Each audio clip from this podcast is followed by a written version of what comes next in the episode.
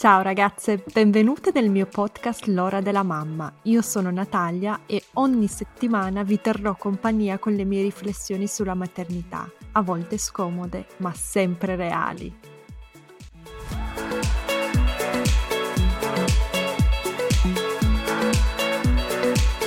Ciao ragazze, ben trovate. Come vedete ho ripreso a fare i podcast, un piccolo avviso prima di iniziare la puntata di oggi. Non li farò più ogni mercoledì del mese, ma i podcast usciranno due volte al mese, sempre il mercoledì, il secondo mercoledì del mese e il quarto mercoledì del mese, quindi ogni due settimane vi farò comunque compagnia. Ma torniamo al nostro argomento di oggi. Oggi parlerò del libro di Rachel Kask il lavoro di una vita. Indovinate qual è il lavoro a cui si riferisce il titolo? Esatto, il lavoro materno, quello per cui io e voi siamo qui a discutere e a riflettere. Non è un libro recente, Il lavoro di una vita è stato pubblicato in inglese nel 2001. Sono andata a curiosare nella biografia dell'autrice e ho scoperto che ha l'età di mia madre.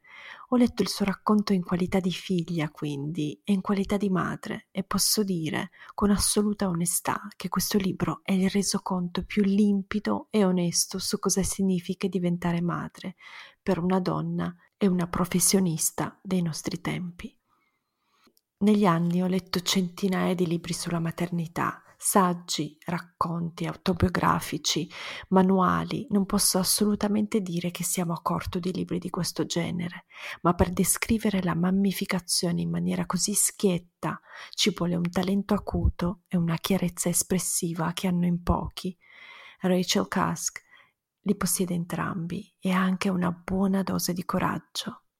E parlando di coraggio, mi ha stupito leggere che questo libro è stato accolto in maniera non del tutto pacifica dal pubblico. A quanto pare anche nel mondo anglosassone parlare apertamente di maternità, soprattutto quando sei un'autrice acclamata e di successo, può essere una scelta scomoda e un terreno minato.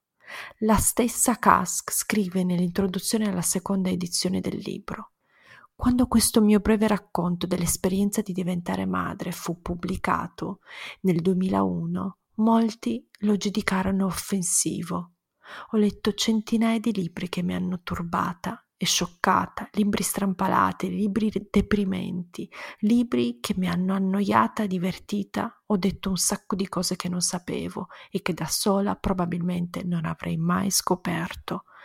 Ma non ho mai letto un libro che mi abbia offesa. E poi aggiunge anche per chi è questo libro. Chi, uomo o donna, sa riconoscere nell'esperienza della genitorialità l'esperienza della separazione primaria, con il suo patrimonio di tragedia, commedia e amore, fra il sé e gli altri. Chi è inoltre capace di vivere un libro come un eco, una consolazione, uno specchio, chi sa apprezzare la scoperta individuale al di là della rappresentazione istituzionale, le vicissitudini personali al di là della disonestà collettiva. È per queste persone, chiunque e dovunque siano, che ho scritto questo libro.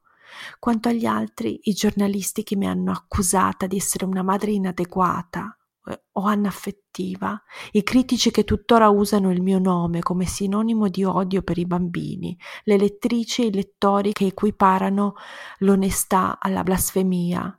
Visto che la religione è quella della maternità, posso solo suggerire di prenderla un po' meno seriamente. Dopotutto il pronome che regge il libro è io, non voi. Leggendo anche solo questi due passaggi capite la ricchezza del libro e probabilmente intuite perché è stato accolto in modo controverso. Gran parte dei lettori l'hanno amato, ma alcuni si sono sentiti offesi. Noi in Italia siamo un po' indietro rispetto ai paesi anglosassoni e quello che nel Regno Unito era coraggioso vent'anni fa è coraggioso in Italia ora.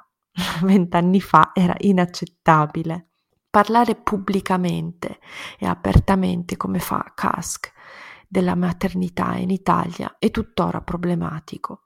Il pubblico si sente offeso da una madre che ammette i propri sentimenti contrastanti.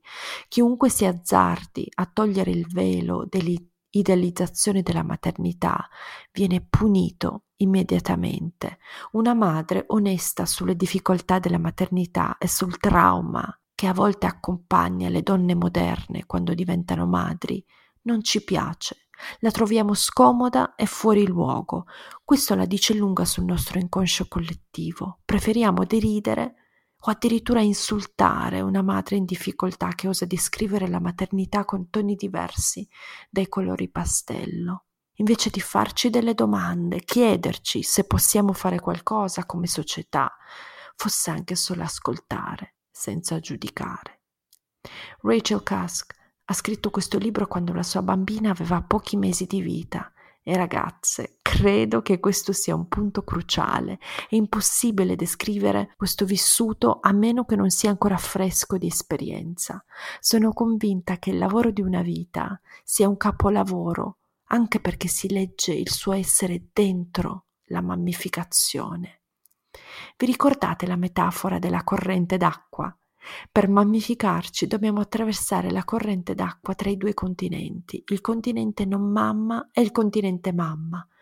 Per ognuna di noi è un percorso diverso e unico e credo che sia un dono inestimabile avere, avere tra le mani un resoconto di mammificazione scritto da una donna proprio mentre era in questa corrente.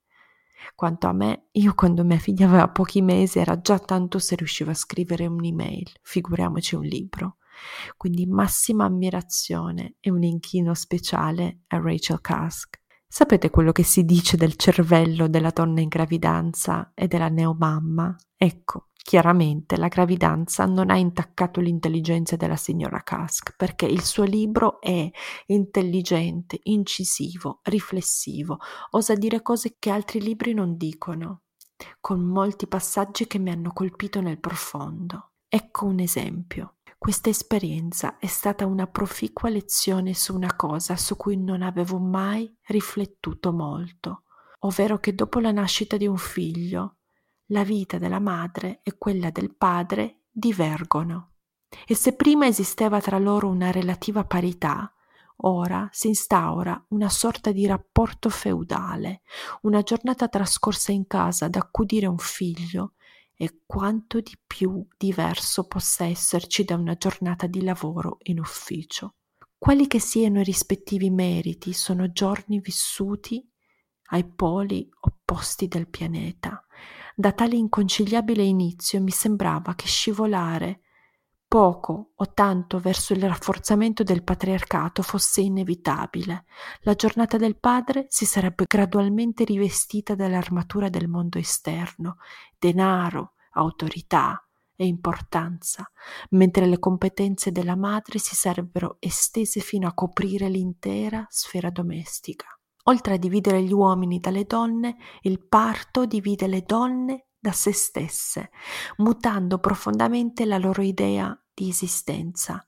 Un'altra persona è esistita dentro di lei e dopo la nascita devono vivere entrambe secondo le regole della sua coscienza. Quando una donna sta con i figli, non è se stessa, quando non sta con loro, non è se stessa. Ecco perché lasciare i propri figli è difficile quanto stare insieme a loro.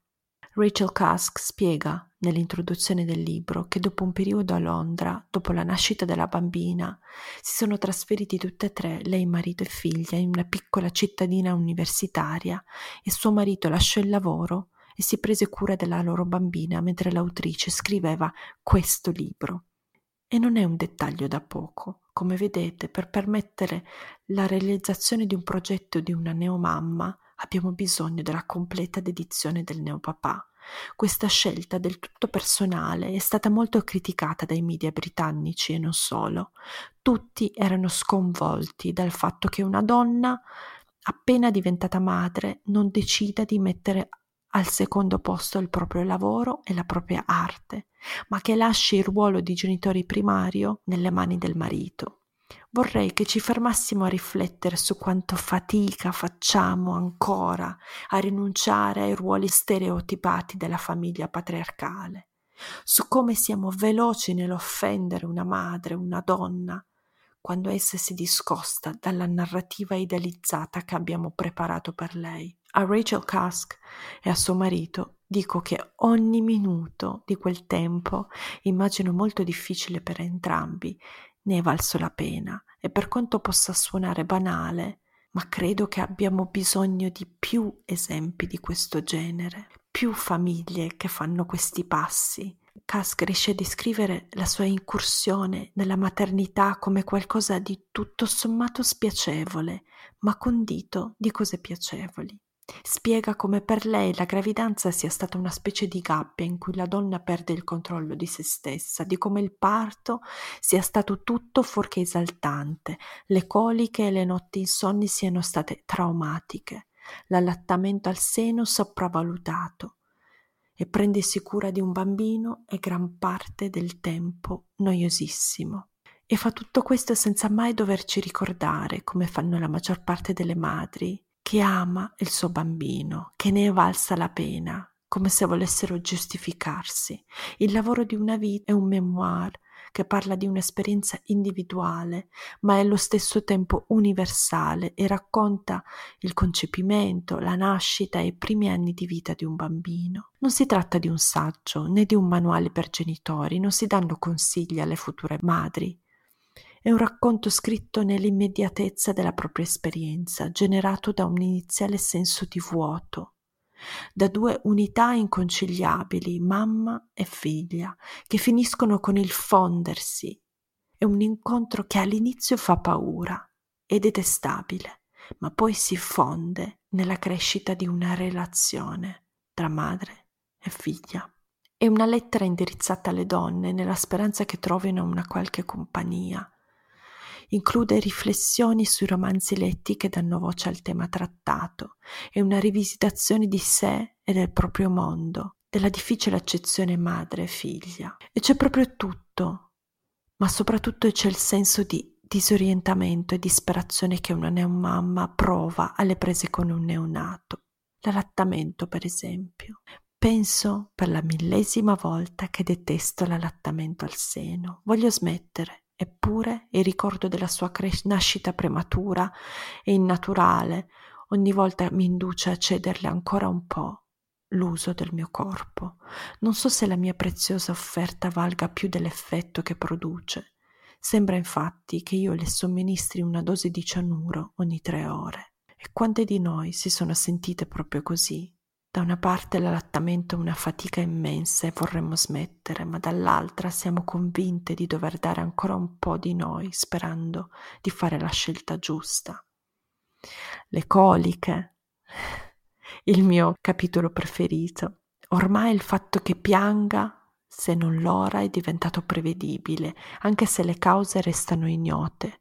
Ha pianto nel marsupio mentre passeggiavamo, nella carrozzina mentre cercavo di far la spesa, sull'autobus, in metropolitana, in casa di amici e parenti, in braccio a me e ad altri. Ha pianto per interi, scuri pomeriggi quando eravamo sole in casa e non c'era nulla da fare, oppure pioveva e io ero troppo stanca per far nient'altro che sedermi con lei in braccio mentre strillava. Ho rinunciato a contenere il pianto in una cornice adulta, affidabile. Sono corsa a casa con lei urlante tra le braccia, tirandomi dietro la carrozzina come una pazza mentre la gente mi fessava. Sono saltata giù dagli autobus ritrovandomi chissà dove. Sono fuggita dai caffè. Ho troncato telefonate senza spiegazione. Ho pianto anch'io. Ho urlato facendo trasalire il suo corpicino, ho passato lunghe sere seduta in cucina dispensando consigli, mentre suo padre andava su e giù con lei. Cass cresce a catturare i momenti che illuminano la disperazione che le madri possono provare quando scoprono il vero disorientamento che deriva dal prendersi cura di un bambino. Nessuno l'ha preparata davvero alla sensazione di avere la propria vita completamente dirottata Ammette lei stessa di aver saltato i riferimenti ai bambini o neonati nei libri che leggeva prima. La parte che descriveva i bambini non era rilevante e non aveva importanza. Sapete quando una neomamma chiede con voce supplicante perché nessuna mi ha mai raccontato com'era avere figli? Ecco, secondo me il problema non è la mancanza di racconti o di persone che sono sincere sull'essere genitori, è che chi non ha figli non ascolta non vuole ascoltare, pensa che il discorso non lo riguardi. E se gli capita di sentire qualcosa sull'avere figli, pensa sempre che quella è solo l'esperienza del genitore in questione, che lei non avrà le stesse difficoltà. A me non capiterà. Così, non ascoltando e non credendo a chi racconta, abbiamo tutte la sensazione che nessuna ci ha mai detto la verità. Non credete? Quello che ho apprezzato del memoir di Kask è che riesce a raccontare la sua storia senza mai farci dubitare del suo amore per i figli e senza la sensazione di dover cercare la nostra approvazione a tutti i costi.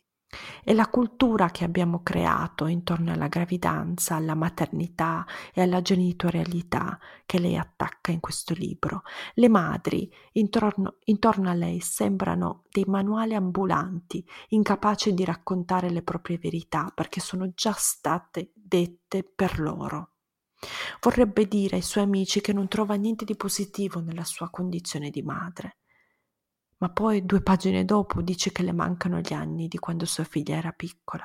È torturata dai resti del suo io precedente, senza figli, ma non riesce a sopportare di lasciare sua figlia con nessun altro. L'ambivalenza materna bisogna davvero provarla per capirla a fondo, ma questo libro la riassume molto bene. E riassume molto bene anche il continuo scontro tra la madre e il bisogno che la figlia ha di lei e la donna, nonché artista, che vorrebbe continuare ad essere. Per essere una madre devo ignorare le telefonate, lasciare il lavoro a metà, venire meno agli impegni presi. Per essere me stessa devo lasciare piangere mia figlia, anticipare le sue poppate, abbandonarla per uscire la sera, dimenticarla per pensare, per pensare ad altro. Riuscire a essere l'una significa fallire nell'essere l'altra. E ancora, la sola cosa che mi viene chiesta è esserci, una sola cosa, che naturalmente è tutte le cose, perché essere qui significa non essere da nessun'altra parte, essere pronta a lasciare perdere tutto il resto. Essere me stessa non mi ricompensa del non esserci. Se volete fare un viaggio negli abissi di una donna appena diventata madre e vedere il vostro vissuto scritto nero su bianco con maestria e senza edulcoranti, vi invito a leggere questo libro. Merita assolutamente. Un grazie speciale a Giulio Inaudi Editore per aver sponsorizzato questa puntata e avermi chiesto di recensire questo libro e farvelo conoscere. Il lavoro di una vita di Rachel Kask traduzione di Anna Nadotti e Micol Toffanin, edito da Inaudi. Leggetelo. Vi aspetto sul mio Instagram per parlarne, taggate me e Inaudi quando lo leggerete e passate a lasciare le vostre impressioni nell'articolo dedicato a questo podcast, a cui vi lascio il link nella descrizione dell'episodio. Grazie ragazze e a presto! Wow, siete arrivate fin qui! Spero che questa puntata vi sia piaciuta e aspetto i vostri feedback. Potete scrivermi su Instagram o mandarmi un'email. Tutte le info sono nella descrizione. Non vedo l'ora di sentire cosa ne pensate. Ricordatevi di schiacciare il tasto segui in modo da non perdervi le puntate future. A presto e grazie!